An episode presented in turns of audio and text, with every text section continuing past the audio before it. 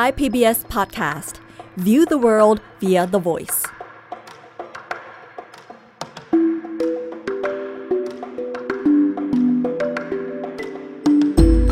ASEAN Eyes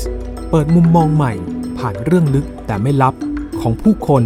สังคมและวัฒนธรรมในอาเซียนกับปรางทิพย์ดาวเรืองสวัสดีค่ะคุณผู้ฟังที่รักพบกันอีกครั้งหนึ่งเป็นครั้งที่2ทางไทย PBS Podcast ดิฉันปรางทิพย์ดาวเรืองกลับมาอีกครั้งหนึ่งเพื่อที่จะมาเล่าเรื่องราวของความรักในเดือนกุมภาพันธ์เรื่องราวของผู้นำในประเทศเอเชียตะวันออกเฉียงใต้ชีวิตรักของพวกเขาและเธอว่าเป็นอย่างไรเพื่อที่จะต้อนรับเดือนแห่งความรักในครั้งนี้ผู้นำคนหนึ่งที่น่าสนใจมากที่พวกเราทุกคนน่าที่จะรู้จักกันดีคืออองซานซูจีผู้นำสตรีของประเทศพม่าชีวิตของอองซานซูจีเปลี่ยนไปจากแม่บ้านธรรมดากลายมาเป็นนักการเมืองหลังจากการปราศัยครั้งใหญ่ของเธอเป็นครั้งแรกในพ.ศ. 2531การปราศัยครั้งนี้เป็นการปราศัยที่สั้นๆต่อหน้าฝูงชนใกล้กับพระมหาเจดีย์ชเวดากองในกรุงร่างกุ้งการปราศัยครั้งนี้มันทำให้อองซานซูจีแจ้งเกิดทำให้ชีวิตของเธอเปลี่ยนไปพร้อมๆกับชีวิตของคนพม่าทั้งหมดที่เปลี่ยนไปนับแต่นั้นเป็นต้นมา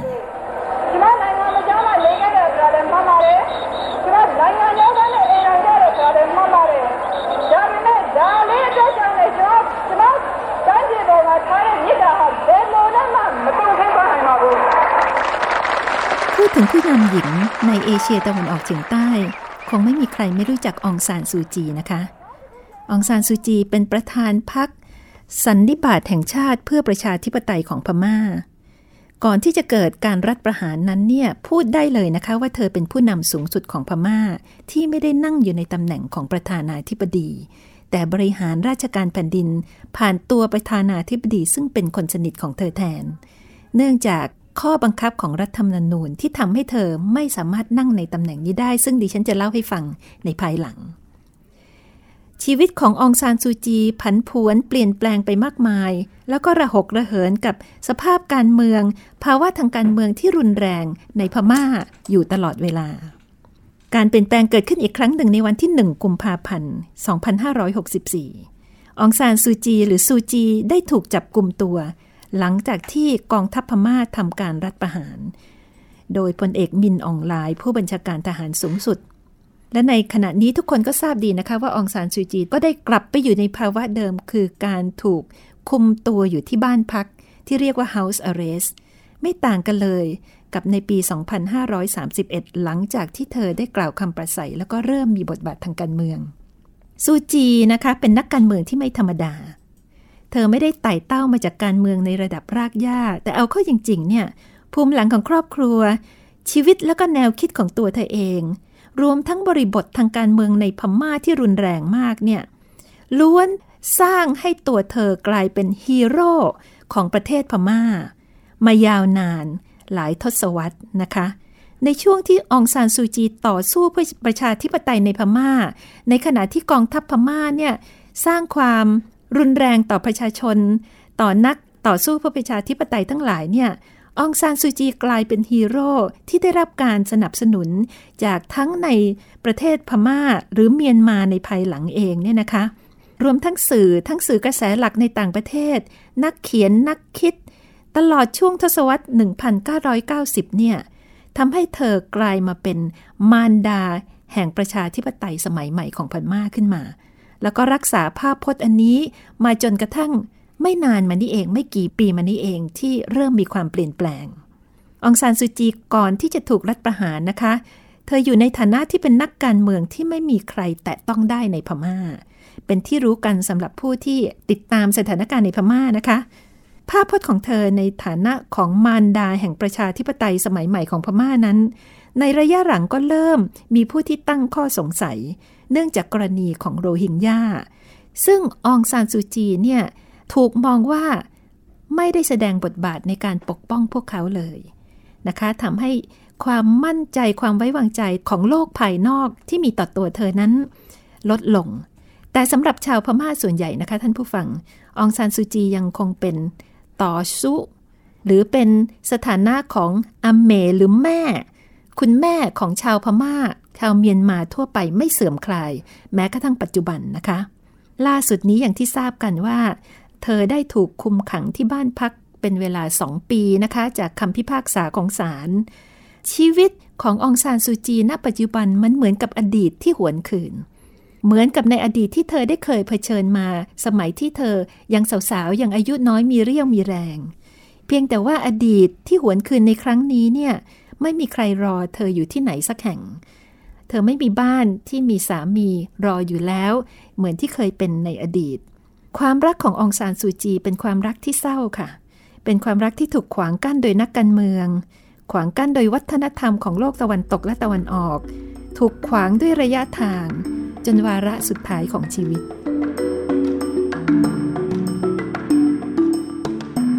องซานซูจีเกิดในพ.ศ.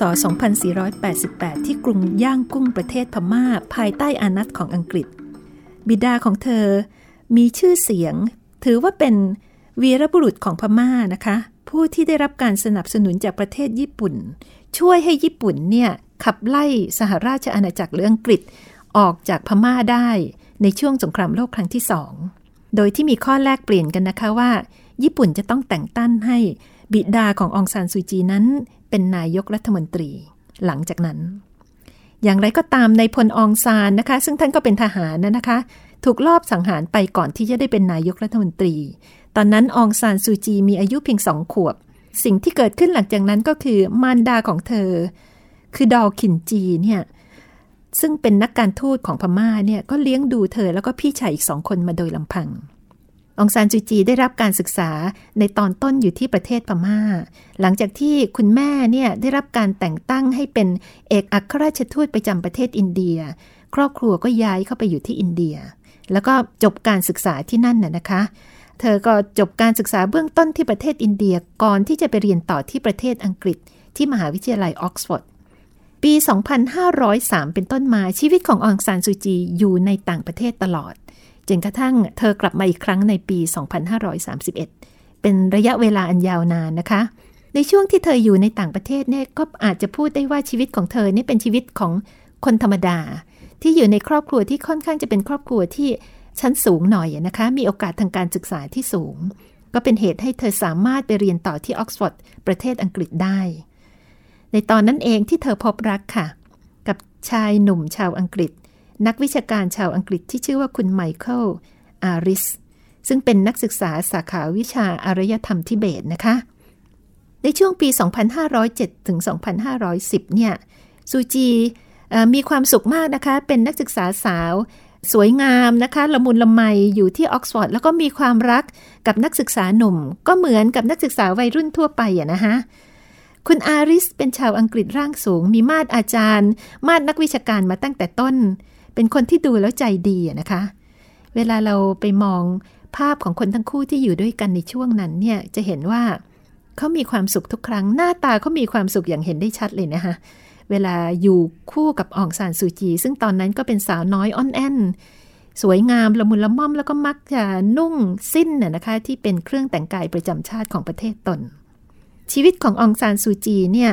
ก็เรียนจนจบที่ออกซฟอร์ดนะคะแล้วเธอก็ได้งานที่สหประชาชาติที่นิวยอร์กอยู่เป็นเวลา3 ปีเนื่องจากตอนนั้นเนี่ยท่านอูทันที่เป็นชาวพม่าเหมือนกันเนี่ยยังอยู่ในตำแหน่งเลขาธิการสหประชาชาติระหว่างนั้นเธอก็คบหากับคุณอาริสนะคะแล้วก็ติดตามเขาที่จบมาเป็นอาจารย์ผู้เชี่ยวชาญทางด้านหิมาลัยศึกษาแล้วก็ทิเบตศึกษาเนี่ยคุณอาริสได้งานที่ประเทศภูฏานเธอก็ติดตามเข้าไปด้วยอาริสเนี่ยทำงานเป็นติวเตอร์ให้กับราชวงศ์ภูฏานในตอนนั้นนะคะในการทำงานที่ภูฏานนั่นเองอาริสก็ขอองซานซูจีแต่งงานทั้ง2 คนก็แต่งงานกันแบบพุทธนะคะมีพิธีทางศาสนาแบบพุทธทุกประการนะคะซึ่งแสดงให้เห็นว่าอาริสรักองซานซูจีเพียงใดนะคะพร้อมที่จะทำตามมีจิตใจที่จะเข้ากับวัฒนธรรมของภรรยาอย่างสนิทแนบแน่นนะคะทั้ง2ย้ายออกจากภูฏานแล้วก็มาตั้งครอบครัวที่ออกซฟอร์ดซูจีก็ศึกษาต่อที่กรุงลอนดอนทั้งคู่เนี่ยใช้ชีวิตในอังกฤษแล้วก็มีบุตรชายด้วยกัน2 คน มีชีวิตอย่างเงียบๆท่ามกลางวงนักวิชาการและนักการทูตแล้วก็พยายามที่จะเอาตัวออกห่างการเมืองในพม่าให้มากที่สุดองซานซูจีก็จะเป็นกึ่งๆนักศึกษาแล้วก็แม่บ้านน่ะนะคะเลี้ยงดูบุตรชายที่ชื่อว่าอเล็กซานเดอร์แล้วก็คิมทั้งสองคนไปแล้วก็ทำงานเขียนเกี่ยวกับชีวิตประวัติของคุณพ่อของเธอที่มาจากความทรงจำของตัวเธอเองดังที่เธอได้พูดไว้นะคะเป็นครอบครัวที่ดูสวยงามและมีความสุขอยู่ในบรรยากาศที่ดีนะคะมีลูกเล็กๆ2คนแต่ทุกอย่างเปลี่ยนไปค่ะท่านผู้ฟังเปลี่ยนไปในพ.ศ. 2531เมื่อยามที่เธอจะต้องเดินทางกลับไปยังประเทศพม่าเพื่อไปดูแลมารดาที่ป่วยหนักนะคะนอนติดเตียงอยู่ที่บ้านเนื่องจากเส้นเลือดในสมองแตกในตอนนี้เนี่ยเธอก็ทิ้งให้สามีแล้วก็ลูกๆอยู่ที่ประเทศอังกฤษซูจีไม่ได้มีความตั้งใจเลยที่จะอยู่ในประเทศพม่าอย่างถาวรนะคะเธอแค่จะไปดูคุณแม่แต่ก็ไม่มีใครรู้เลยว่าโชคชะตาจะทำให้หลังจากครั้งนั้นเนี่ยเธอและสามีจะได้พบกันอีกแค่5ครั้งเป็น5ครั้งที่สั้นๆแล้วก็ชีวิตของทั้งสองคนก็ผกผันไปตามกระแสนะคะในโลกที่เหมือนอยู่ในโลกที่ต่างกันแม้กระทั่งในยามที่คุณอริสสามีเสียชีวิตเธอก็ไม่สามารถที่จะไปอยู่กับเขาได้เป็นความรักที่เศร้าอย่างที่ดิฉันได้เล่าให้ท่านฟังตั้งแต่ต้นนะคะในปี2531อองซานซูจีในขณะนั้นเนี่ยมีอายุ43ปีก็เดินทางกลับบ้านที่เมืองย่างกุ้งเธอก็พยายามทำหน้าที่ของบุตรที่ดีนะคะในการที่ดูแลมารดาของเธอไปแต่ว่าการเดินทางมาถึงพม่าในตอนนั้นเนี่ยมันเหมือนกับการเดินทางไปในโลกที่ต่างกับเมืองอย่างออกซฟอร์ดในอังกฤษอย่างเป็นหน้ามือหลังมือในตอนนั้นพม่ากำลังอยู่ในสถานการณ์ที่เดือดด้วยการประท้วงแล้วก็การปราบปรามผู้เรียกร้องประชาธิปไตยอย่างรุนแรงพม่าอยู่ในภาวะเศรษฐกิจตกต่ำมีความวุ่นวายทางการเมืองในการนำของประธานาธิบดีเนวินของสหภาพพม่าองซานซูจีเคยให้สัมภาษณ์ไว้นะคะว่าตอนที่ตัวเธอเนี่ยเดินทางกลับพม่าในปีนั้นเนี่ยเพื่อมาพยาบาลคุณแม่เนี่ยเธอไม่ได้วางแผนไว้เลยเนี่ยนะคะว่าจะมาทำอะไรไม่ได้คิดว่าจะมาริเริ่มชีวิตทางการเมืองที่นี่สิ่งที่อยากจะทำเพียงอย่างเดียวก็คืออยากจะทำโครงการเครือข่ายห้องสมุดในนามของคุณพ่อของเธอทำแค่นั้นเองเรื่องการเมืองไม่ได้อยู่ในความสนใจเลยแล้วก็ไม่เคยสนใจด้วยอย่างไรก็ตามเธอก็พูดเอาไว้นะคะว่าแต่ว่าประชาชนในประเทศของดิฉันกำลังเรียกร้องประชาธิปไตยแล้วก็ในฐานะลูกสาวของพ่อดิฉันรู้สึกว่าเป็นหน้าที่ที่ดิฉันจะต้องเข้าร่วมด้วยนั่นแหละค่ะเป็นจุดหักเหของชีวิตเธอที่เปลี่ยนจากการเป็นแม่บ้านในชีวิตที่สวยงามในต่างแดนกลับมาลุยการเมืองในประเทศแล้วก็นำพาเอาชีวิตของเธออยู่ในการเมืองนับแต่นั้นจนถึงปัจจุบันเธอกลายมาเป็นผู้ที่สร้างความเปลี่ยนแปลงทางการเมืองในประเทศพม่าอย่างไม่เคยเป็นมาก่อนตอนนั้นซูจีเนี่ยเป็นนักศึกษาปริญญาโทอยู่ที่มหาวิทยาลัยลอนดอนนะคะมีความสนใจเกี่ยวกับวรรณคดีพม่าจากชีวิตของนักวิชาการของคนที่กำลังเรียนรู้ที่จะเขียนหนังสือเกี่ยวกับวรรณคดีเนี่ยเธอก็กลายมาเป็นวีรสตรีผู้นำขบวนการเรียกร้องประชาธิปไตยในประเทศในชั่วข้ามคืนหลังจากที่เธอปรากฏตัวแล้วกล่าวคำปราศัยครั้งแรกณลานพระเจดีย์ชเวดากองดังที่ท่านได้ฟังแล้วเมื่อกี้นี้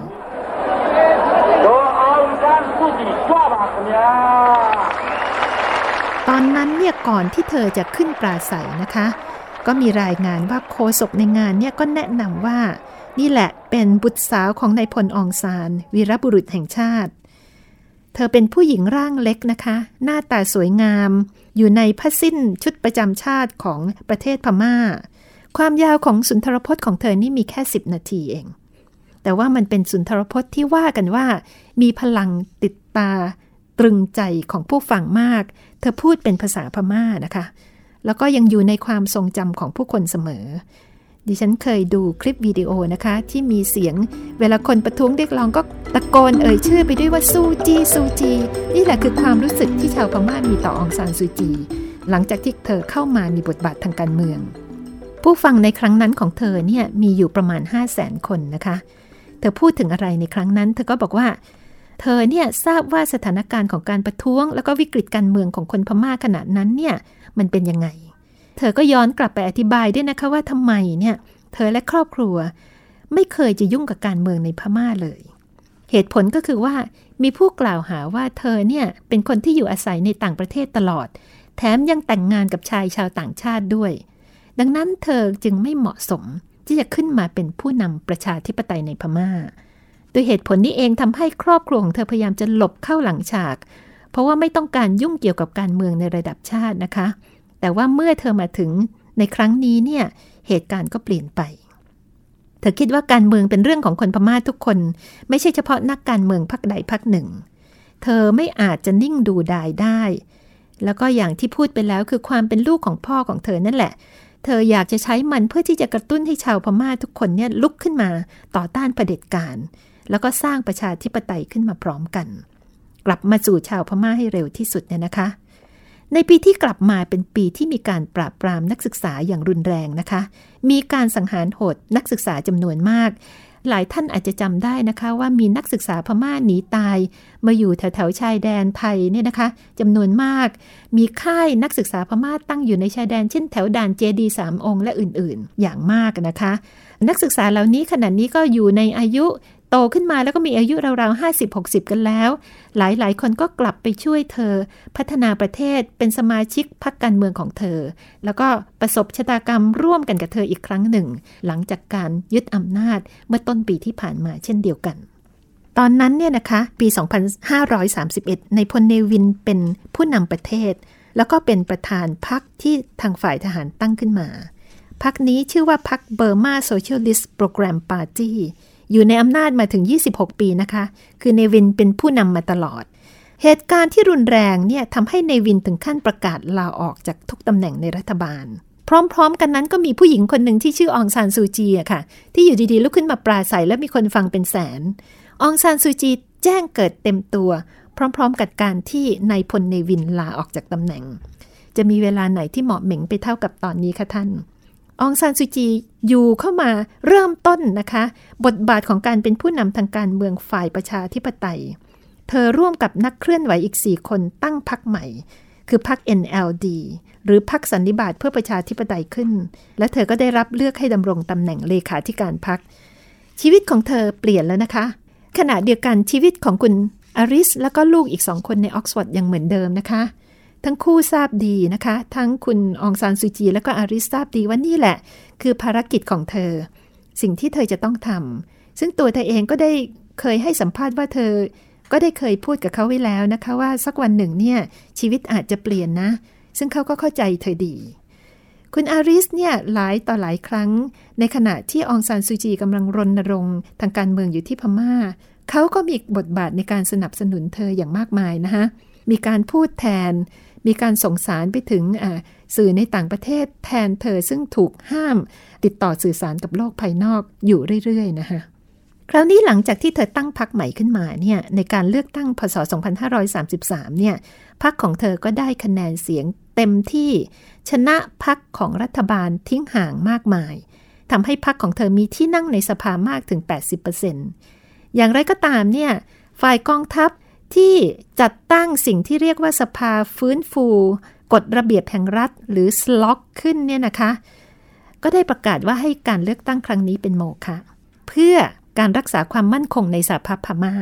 ก็อ้างความมั่นคงไปนะคะแล้วก็อองซานซูจีก็ได้ลิ้มรสการถูกควบคุมตัวในลักษณะของ House Arrest หรือการถูกกักขังให้อยู่ที่บ้านเป็นครั้งแรกบ้านพักของเธออยู่ใกล้กับทะเลสาบอินเลย์นะคะในกรุงร่างกุ้งเป็นบ้านหลังเล็กๆตัวดิฉันเองก็เคยไปสัมภาษณ์เธอในช่วงที่เธอถูกกักตัวอยู่ครั้งหนึ่งนะคะระหว่างในช่วงปีค.ศ. 1998เนี่ยอองซานซูจียังสวยงามนะคะในตอนนั้นเป็นผู้หญิงตัวเล็กๆจริงๆแล้วก็มีความเฉียบแหลมมากนะคะในการตอบคำถามของนักข่าวพวกเราไปกัน7คนเป็นนักข่าวจากหลายๆประเทศอาเซียนนะคะเธอพูดจาฉาดฉานด้วยภาษาอังกฤษสำเนียงอังกฤษนะคะสำเนียงออกซฟอร์ดแล้วก็มีความแหลมคมอย่างมากในขณะเดียวกันก็มีความนิ่มนวลไปพร้อมๆกันนะคะก็ไม่ทราบว่าจะตื่นตาตื่นใจกับการได้เห็นตัวเธอแล้วก็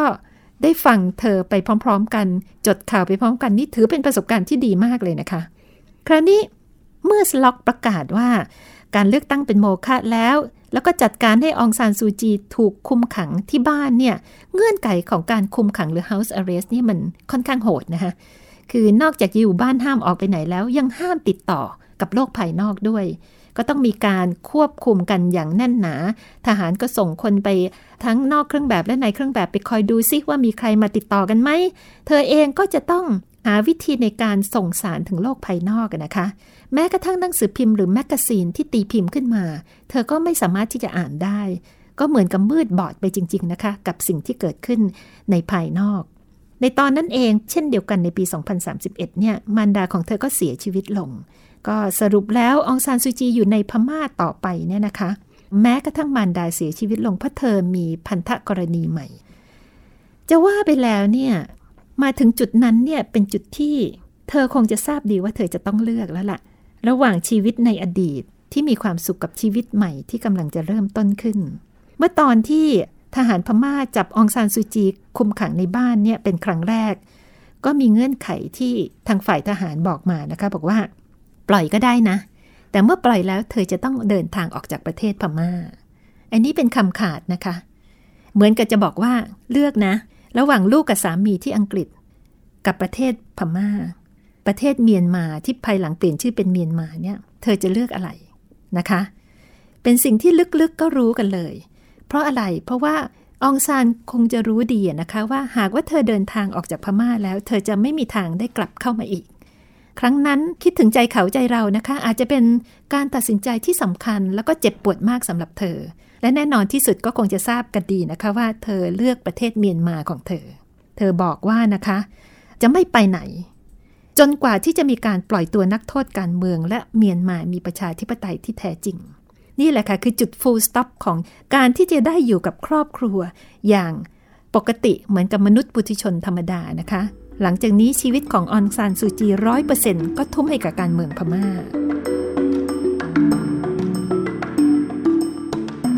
ในตอนนั้นเองนะคะในช่วงปี 2534 ในขณะที่เธอกำลังถูกกักบริเวณอยู่ที่บ้านเนี่ยคณะกรรมการโนเบลแห่งประเทศนอร์เวย์ก็ได้ประกาศชื่อให้เธอเป็นผู้ได้รับรางวัลโนเบลสาขาสันติภาพซึ่งแน่นอนที่สุดเธอก็ไม่ได้เดินทางไปรับด้วยตัวเองนะคะแต่ว่าบุตรชายทั้งสองคืออเล็กซานเดอร์และคิมที่โตแล้วนะคะรู้เรื่องแล้วก็บินไปรับรางวัลที่กรุงออสโลประเทศนอร์เวย์แทนในครั้งนั้นเนี่ยลูกชายอเล็กซานเดอร์เนี่ยนะคะก็ได้พูดกับคณะกรรมการในพิธีว่า Because circumstances do not permit my mother to be here herself, I will do my best in her place to convey the sentiments that I believe she would wish to express. Firstly, I know that she would begin by saying that she accepts the Nobel Peace Prize not in her own name.But in the name of all those men, women, and children who, even as I speak today, continue to sacrifice their well-being, their freedom, and their lives in pursuit of a democratic Burma. ผมทราบว่าถ้าแม่เนี่ยได้รับอิสรภาพแล้วก็อยู่ที่นี่กับเราในวันนี้คุณแม่จะขอบคุณพวกคุณแล้วก็ขอร้องให้พวกคุณร่วมกันสวดมนต์ให้ทั้งผู้ที่กดขี่และผู้ที่ถูกกดขี่ในประเทศพม่าให้ทั้งสองฝ่ายโยนอาวุธทิ้งแล้วก็หันมาร่วมกันสร้างชาติด้วยความเมตตากรุณาและจิตวิญญาณแห่งสันติที่แท้จริงอันนี้เป็นคำกล่าวของคุณอเล็กซานเดอร์บุตรชายคนหนึ่งของเธอนะคะองซานซูจีเนี่ยเข้าออกการถูกควบคุมตัวเนี่ยในระยะเวลา20ปีที่เธอต่อสู้ในพม่าก่อนที่ประเทศพม่าจะเปิดแล้วเธอก็ได้รับตำแหน่งในรัฐบาลนะฮะตีซะว่าเธออยู่ในบ้านเนี่ยถูกคุมตัวอยู่ในบ้านซะ15ปีไม่พอใจอะไรขึ้นมาทหารก็บอกว่าไปอยู่ในบ้านเถอะนะคะถูกกักตัวอีกแล้วนะด้วยค่ะอย่างนู้นอย่างนี้นะคะอย่างไรก็ตามเนี่ยเธอก็เดินหน้าทางการเมืองของเธอต่อไปในพ.ศ. 2538 เนี่ยเธอถูกปล่อยตัวชั่วคราวนะคะสามารถออกมาดำเนินกิจกรรมทางการเมืองต่อต้านทหารต่อในภายนอกได้นะคะแต่เธอไม่ยอมไปไหนนะคะเธอไม่สามารถเดินทางไปต่างประเทศได้ด้วยเหตุผลที่ได้เล่าให้ฟังไปแล้วในตอนนั้นเนี่ยก็ได้ทราบว่าคุณอาริสป่วยหนักด้วยโรคมะเร็งแล้วก็อาการไม่ดีเลยก่อนที่เขาจะเสียชีวิตที่กรุงลอนดอน ก่อนที่จะเสียชีวิตเนี่ยคุณอาริสเนี่ยนะคะพยายามจริงๆเลยที่จะขอวีซ่าจากรัฐบาลพม่าขอให้เข้ามาพบภรรยาอีกสักครั้งเถอะเขาคงจะทราบดีแล้วนะคะว่าอาการตนเองไม่ดีนะคะความพยายามในการขอวีซ่าของคุณอาริสเนี่ยเป็นที่รู้กันไปทั่วนะคะแม้กระทั่งเลขาธิการสหประชาชาติในโคฟีอันนันต้องขอร้องรัฐบาลพม่าให้ช่วยให้วีซ่ากับคุณอาริสแม้กระทั่งพระสันตะปาปาจอห์นปอลที่2เองนะคะถึงขั้นทรงขอร้องเช่นเดียวกันนะคะบอกว่าได้โปรดเถอะให้วีซ่าเขาได้ไปพบภรรยาของตนเองก่อนที่เขาจะจากไปอย่างไรก็ตามทหารพม่าไม่ยอมค่ะบอกเหตุผลว่าอย่ามาเลยเพราะว่าถ้ามาเนี่ยเครื่องมือการรักษาพยาบาลที่นี่ไม่สามารถที่จะรักษาแล้วก็ดูแลคุณอาริสได้แล้วก็พูดว่าถ้าอยากจะเจอกันก็ให้อองซานซูจีไปพบสามีของตัวเองสิที่ประเทศอังกฤษก็ต้องเลือกนะคะคราวนี้มีความตายเป็นเดิมพันอองซานซูจีไม่ไปค่ะเธอตัดสินใจที่จะอยู่ต่อในประเทศพม่านะคะในช่วงนั้นเองเนี่ยเธอก็คงประเมินแล้วล่ะค่ะว่าเมื่อออกไปแล้วเธอก็คงจะกลับมาอีกไม่ได้ก็เป็นครั้งที่2นะคะที่เธอเลือกพม่ามากกว่าความรักคุณอาริสเสียชีวิตในปี2542หลังจากนั้นไม่นานนะคะตอนที่เขาเสียชีวิตเนี่ยเป็นวันที่เป็นวันเกิดครบรอบอายุ53ปีของตัวเขาเองนะคะเสียชีวิตอย่างเงียบๆที่โรงพยาบาลในกรุงลอนดอนนะคะอองซานซูจีเมื่อไปไม่ได้ก่อนที่สามีจะเสียชีวิตเธอพยายามส่งจดหมายถึงสามีผ่านสถานทูตอังกฤษแต่ก็ช้าไปก็มีนักข่าวไปถามเธอนะคะว่าตอนนั้นเนี่ยจดหมายไปถึงหรือเปล่าแล้วเธอรู้สึกยังไงเธอก็ตอบนะคะว่าดิฉันเกรงว่าจดหมายคงจะไปถึงไม่ทันแต่ดิฉันเองเนี่ยไม่อยากจะคิดเรื่องนี้เท่าไหร่นักสิ่งที่สำคัญก็คือให้คุณอาริสเนี่ยจากไปอย่างสงบที่สุดไม่ว่าจะได้รับจดหมายจากดิฉันหรือไม่ก็ตามและนี่ก็คือเสียงของเธอเมื่อตอนพูดเรื่องนี้กับนักข่าวชาวอินเดียค่ะ I didn't think too much about it because what was important was that he should have been able to go as gently as possible and I do not think it would have made that much of a difference even if he had received the message on time เชื่อกันนะคะว่าทางกองทัพพม่าเนี่ยต้องการที่จะกีดกันตัวเธอโดยให้เธอเดินทางไปต่างประเทศเพื่อที่จะให้เธอไม่ต้องได้มาลงเลือกตั้งครั้งต่อไปที่อาจจะจัดขึ้นหลังจากนั้นเนี่ยนะคะอองซานซูจีก็ดำเนินกิจกรรมทางการเมืองในประเทศพม่าต่อไปหลังจากเหตุการณ์ที่น่าเสียใจเหตุการณ์ของความเศร้าของการจากไปของสามีของเธอโดยปกติแล้วก็ยังดำรงความเป็นมารดาแห่งประชาธิปไตยในประเทศพม่าอย่างสม่ำเสมอฝ่าฟันรบรากับทหารพม่าหลังจากนั้นเป็นต้นมานะคะและชีวิตของเธอในช่วงนั้นก็ยังเข้าออกจากภาวะการถูกควบคุมตัวที่บ้านไปตลอดนะคะจนกระทั่งการเมืองพม่าคลี่คลายลงในปีพ.ศ. 2558เมื่อพรรคการเมือง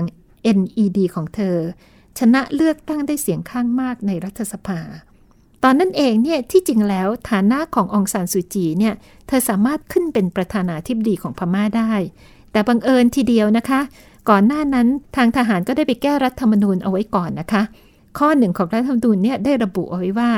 บุคคลใดก็ตามที่เคยมีประวัติอาชญากรรมหมายถึงว่าถูกตั้งข้อหาทางอาญาซึ่งก็คือเธอนั่นแหละค่ะที่ทำให้เธอต้องตกอยู่ในการควบคุมหรือ house arrest มาตลอดเนี่ยหรือบุคคลที่เคยมีหรือมีคู่ครองแต่งงานกับชาวต่างชาติไม่สามารถเข้ารับตำแหน่งประธานาธิบดีของประเทศได้มาตรานี้ในรัฐธรรมนูญพม่าเนี่ยเขียนขึ้นมาเพื่ออองซานซูจีโดยเฉพาะเลยนะคะอันนี้เห็นกันชัดๆแล้วนะคะดังนั้นเนี่ยเมื่อพรรค NED ได้รับการเลือกตั้งแล้วเนี่ยทางพรรคก็เลยเลือกคนสนิทของซูจีคืออูวินมินขึ้นเป็นประธานาธิบดีซึ่งคุณอูวินมินนี้ก็ถูกจับแล้วก็ถูกควบคุมตัวไปพร้อมๆกับอองซานซูจีในการยึดอำนาจเมื่อต้นปีนี้เช่นเดียวกันนะคะอองซานซูจีหลังจากการเลือกตั้งครั้งนี้เธอก็ได้รับการปล่อยตัวจากรัฐบาลทหารพม่านะคะก็ได้พบกับบุตรชายคนเล็กอีกครั้งหนึ่งหลังจากที่ได้พบกันนานเลยนะคะทั้งแม่และลูกก็ไปปรากฏตัวที่มหาเจดีย์ชเวดากองในเดือนพฤศจิกายนในปีเดียวกัน ถือว่าเป็นครั้งแรกนะคะที่เธอได้พบสมาชิกในครอบครัวอย่างน้อยก็ได้อยู่ร่วมกันกับสมาชิกหนึ่งคนนั่นแหละแม้จะเป็นครอบครัวที่ไม่สมบูรณ์ก็ตามนะคะลูกชายของเธอดิฉันยังจำภาพได้นะคะว่าเป็นชายหนุ่มอังกฤษผอมๆนะคะคงจะดีใจที่ได้พบคุณแม่หลังจากที่ไม่ได้พบกันมานานเป็นภาพที่น่าประทับใจมากแล้วก็น่าเศร้าไปพร้อมกันด้วยนะคะ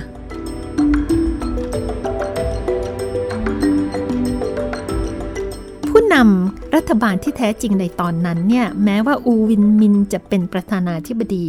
ใครๆก็รู้นะคะว่าองซานซูจีนี่แหละคือผู้นำประเทศที่แท้จริงในฐานะของประธานพรรคสันนิบาตแห่งชาติเพื่อประชาธิปไตยของเธอนี่แหละซูจีแม้ไม่ได้เป็นประธานาธิบดีตรงๆเธอก็เข้ารับตำแหน่งรัฐมนตรีว่าการกระทรวงต่างประเทศแล้วก็รัฐมนตรีประจำทำเนียบประธานาธิบดีก็ครองตำแหน่งรัฐมนตรีนี้ไปแล้วก็เริ่มเดินทางออกนอกประเทศเป็นครั้งแรกโดยประเทศแรกที่เธอมาเยือนคือประเทศไทยอันนี้เป็นการเดินทางครั้งแรกเลยหลังจากการถูกกักบริเวณของเธอนะคะในปี 2533พอมาไทยแล้วจำได้ไหมคะตอนนั้นมีภาพที่แรงงานชาวเมียนมาในประเทศไทยไปพบเธอมากมายนะคะเธอก็ได้มาเยี่ยมเยียนพี่น้องทุกคนก็ดีใจเบิกบานที่แม่ซูจีมาพบพวกเขานะคะเธอก็เดินทางไปในประเทศต่างๆทั่วโลกแล้วก็รับรางวัลต่างๆมากมายที่เป็นการรับรางวัลที่ต่อเนื่องมาจากตอนที่เธอถูกจับกุมขังรับรางวัลอย่างนับไม่ถ้วนนอกเหนือไปจากรางวัลโนเบลนะคะอย่างไรก็ตามนะคะชีวิตของซูจีก็เปลี่ยนไปอีกครั้งหนึ่งจะพูดว่าชีวิตก็ไม่ได้นะคะแต่ว่าชื่อเสียงของเธอในทางสากลก็เริ่มมีความเปลี่ยนแปลงในประเทศพม่าเองเนี่ยฐานะมารดาแห่งประชาธิปไตยยังคงอยู่มั่นคงแข็งแรงไม่เคยเจือจางลงเลยแต่มันเจือจางลงในสายตาของโลกค่ะหลังจากการที่พรรค NLD ชนะเลือกตั้งเป็นเพราะอะไรเป็นเพราะท่าทีที่นิ่งเฉยของตัวซูจีเองในฐานะผู้นำของประเทศเมียนมาเนี่ยเธอนิ่งเฉยต่อการกวาดล้างการเข่นฆ่าชาวมุสลิมโรฮิงญาในพม่าอย่างหนักนะคะโดยฝีมือของกองทัพแล้วก็ส่งผลให้ชาวโรฮิงญากว่า 700,000 คนต้องลี้ภัยไปในต่างประเทศโดยเฉพาะไปในบังกลาเทศในรัฐยะไข่เนี่ยค่ะที่มีการปราบปรามอย่างหนักนะคะเนื่องจากเป็นรัฐที่มีชาวโรฮิงญาอาศัยอยู่เนี่ยยะไข่อยู่ทางตะวันตกของพม่าแล้วก็ภาพข่าวที่ออกไปมากมายในโลกนี้ก็คือมีการเผาบ้านปราบปรามแล้วก็จราจรต่างๆแต่องซานซูจีก็ปฏิเสธมาตลอดนะคะว่ากองทัพเมียนมาไม่ได้ป่าเถื่อนเกินความจริงเป็นเรื่องที่เข้าใจผิดกันของโลกนี้แล้วก็ไม่ขอพูดเรื่องนี้ในต่างประเทศนะแล้วก็ภาพลักษณ์ของเธอก็ยิ่งลดลงนะคะในสายตาชาวโลกหลังจากที่เธอเป็นตัวแทนของเมียนมาในการขึ้นศาลยุติธรรมระหว่างประเทศหรือ ICJ ที่ไปต่อสู้คดีกล่าวหาว่ากองทัพเมียนมาฆ่าล้างเผ่าพันธุ์ชาวโรฮิงญาด้วยการยืนยันปฏิเสธนะคะว่าไม่มีการฆ่าล้างเผ่าพันธุ์ตอนนั้นเนี่ยก็เกิดการทวงคืนรางวัลมากมายแต่ไม่ใช่รางวัลโนเบลนะคะเพราะว่าโนเบลเนี่ยเอาคืนไม่ได้นะคะกฎเขาบอกว่าอย่างนั้นชื่อเสียงขององซานซูจีเริ่มตกต่ำลงในสายตาระหว่างประเทศแล้วก็มีบุคคลผู้มีชื่อเสียงในโลกก็ออกมาวิพากษ์วิจารณ์ในนาทีนี้เองเนี่ยนะคะที่มินอองหลายรัฐประหาร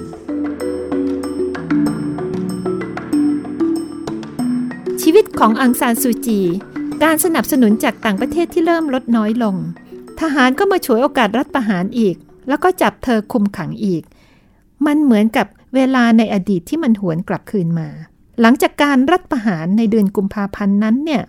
องซานซูจีประธานาธิบดีอูวินมินแล้วก็ผู้นำพรรคถูกจับทุกคนเลยนะคะถูกจับเป็นส่วนใหญ่มีบางคนเสียชีวิตทหารฆ่าสังหารประชาชนคนหนุ่มสาวอย่างรุนแรงนะคะ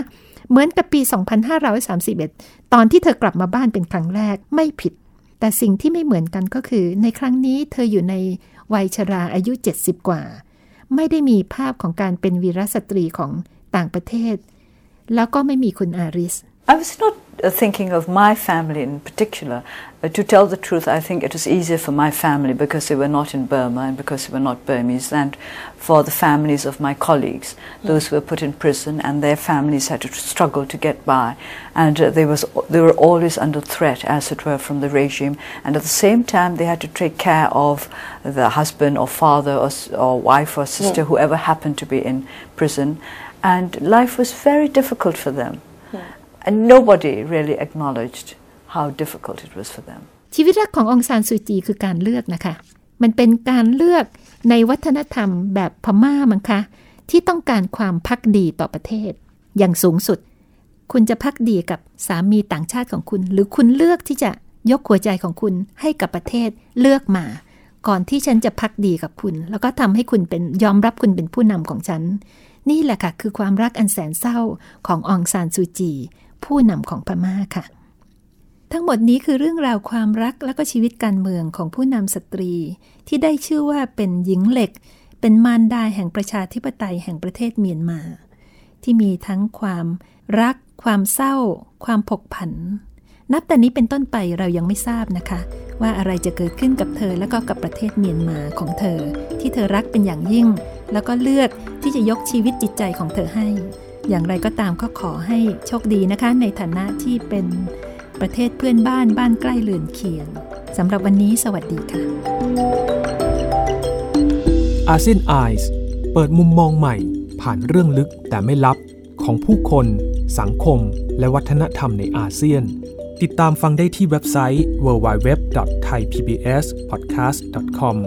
หรือแอปพลิเคชัน Thai PBS Podcast